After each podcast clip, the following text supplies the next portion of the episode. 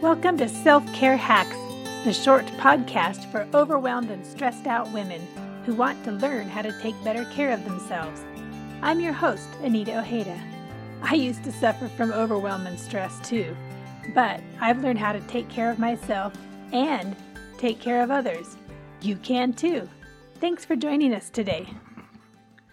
What happens when we don't take care of ourselves? Let me tell you a little of my story and what happened to me when I put self care on the back burner. It all started with marriage. If you're married, you know what I mean.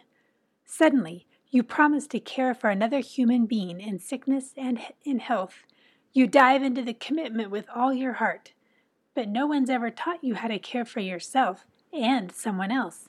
Pretty soon, the line between your needs and his needs begins to blur. It starts out small. You watch his favorite TV programs and watch him play his favorite sports. You prepare his favorite dishes for meals. You buy a mountain bike so you can spend time together. You learn how to ride a dirt bike. His people become your people, and you expand the list of who you care about, worry over, and pray for. Don't get me wrong, none of that is bad. It's just something women tend to do they care for other people. But we can also easily lose ourselves in all that caring. Then children come along. And now we start feeling like a sheepdog trying to keep our flock together. Doctor's appointments, school programs, child care, lunches, laundry, music lessons, homework, plus all the caring we lavish on our spouse. We want to please and care for everyone, we take on more and more caregiver roles without ever evaluating what we need to release so we have energy to perform the most important tasks. Pretty soon, we feel overwhelmed, subsumed. That happened to me. I gained weight. I stopped exercising regularly. I survived on junk food. I struggled to maintain a relationship with God. It all happened a little at a time, and then disaster struck. Pedro crashed his dirt bike and had a compression fracture in his back. Then we went on a mission trip to Mexico, and he started having shoulder pain. The pain went from bad to horrible to excruciating. The day before our youngest daughter's eighth birthday party, the doctors called with an explanation for Pedro's mysterious pain and swelling on his neck cancer. I immediately launched into full time cancer caregiver mode without giving up any of my other caregiver roles parent, teacher, daughter, friend. We went ahead with the plans for a family reunion over 4th of July. After all, Pedro had non Hodgkin's lymphoma, a curable cancer. A few weeks after the family reunion, we found out Pedro had gone into remission. We sent the girls off to summer camp for a week and spent some quiet time at home before picking them up. On the way there, Pedro started having headaches, manageable, but concerning. By the time we headed home with the girls, his headaches had turned into excruciating, almost non stop episodes. The doctors admitted him to the hospital again and ran more tests. The cancer had come back. This time it had entered his spinal fluid and brain. For the next five months, I lived in a haze. I focused all of my time, energy, and emotions on helping him. I caught rare moments of time with our daughters, and I continued to work full time as often as possible. My parents moved in with us so they could care for our girls when I had to be with Pedro a thousand miles away. I single parented while Pedro received treatment for his rare form of cancer. But worst of all, I took absolutely no time to care for myself. Don't get me wrong, I completely stopped caring for myself, but I did indulge myself.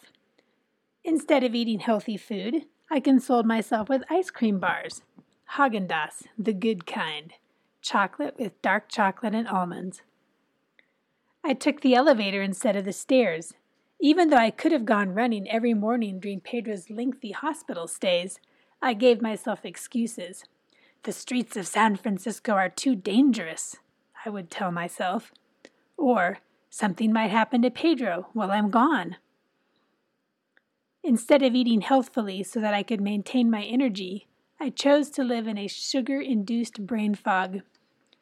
Worst of all, I let the circumstances of living out of a backpack in a hospital room far away from our children interrupt my daily time with God.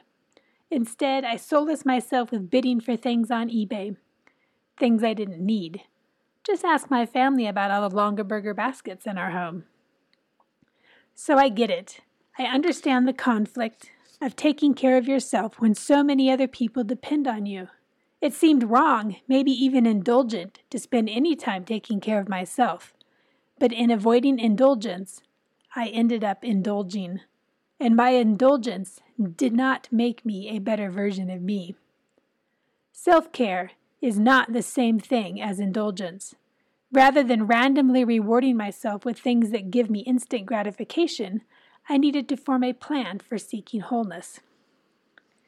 As Bob Goff would say, we should always be in the process of becoming a better version of us, not trying to turn ourselves into someone else.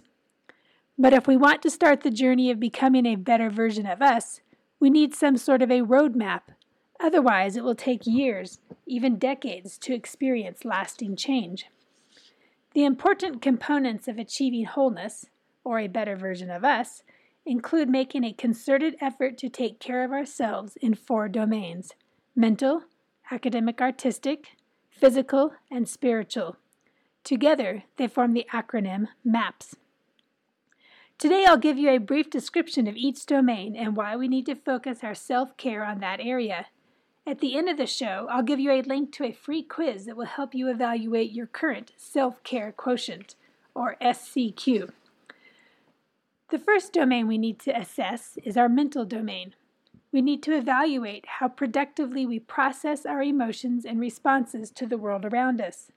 Without this important skill, it's easy to misread the input we receive and to start believing lies about ourselves and others. For a long time, I believed the lie that I wasn't worth taking care of. But each and every one of us is valuable and worth taking care of. If we don't take care of ourselves, who will? Each of us has the power to effect change in our lives, but it starts with realizing just how valuable we are. The second domain we need to assess is our artistic and academic side. God created us as creative beings, and if we deny our creativity, we shut off a part of who we are. Making a commitment to lifelong learning and pursuit of creative endeavors will help us learn to express ourselves and keep our minds from turning into a murky, stagnant pond. The third domain, our physical self, sometimes requires more work than the others. But if we don't take care of ourselves physically, we can ruin our health. When we take care of our bodies by eating well, exercising, and getting enough sleep, we can better cope with the trials of life.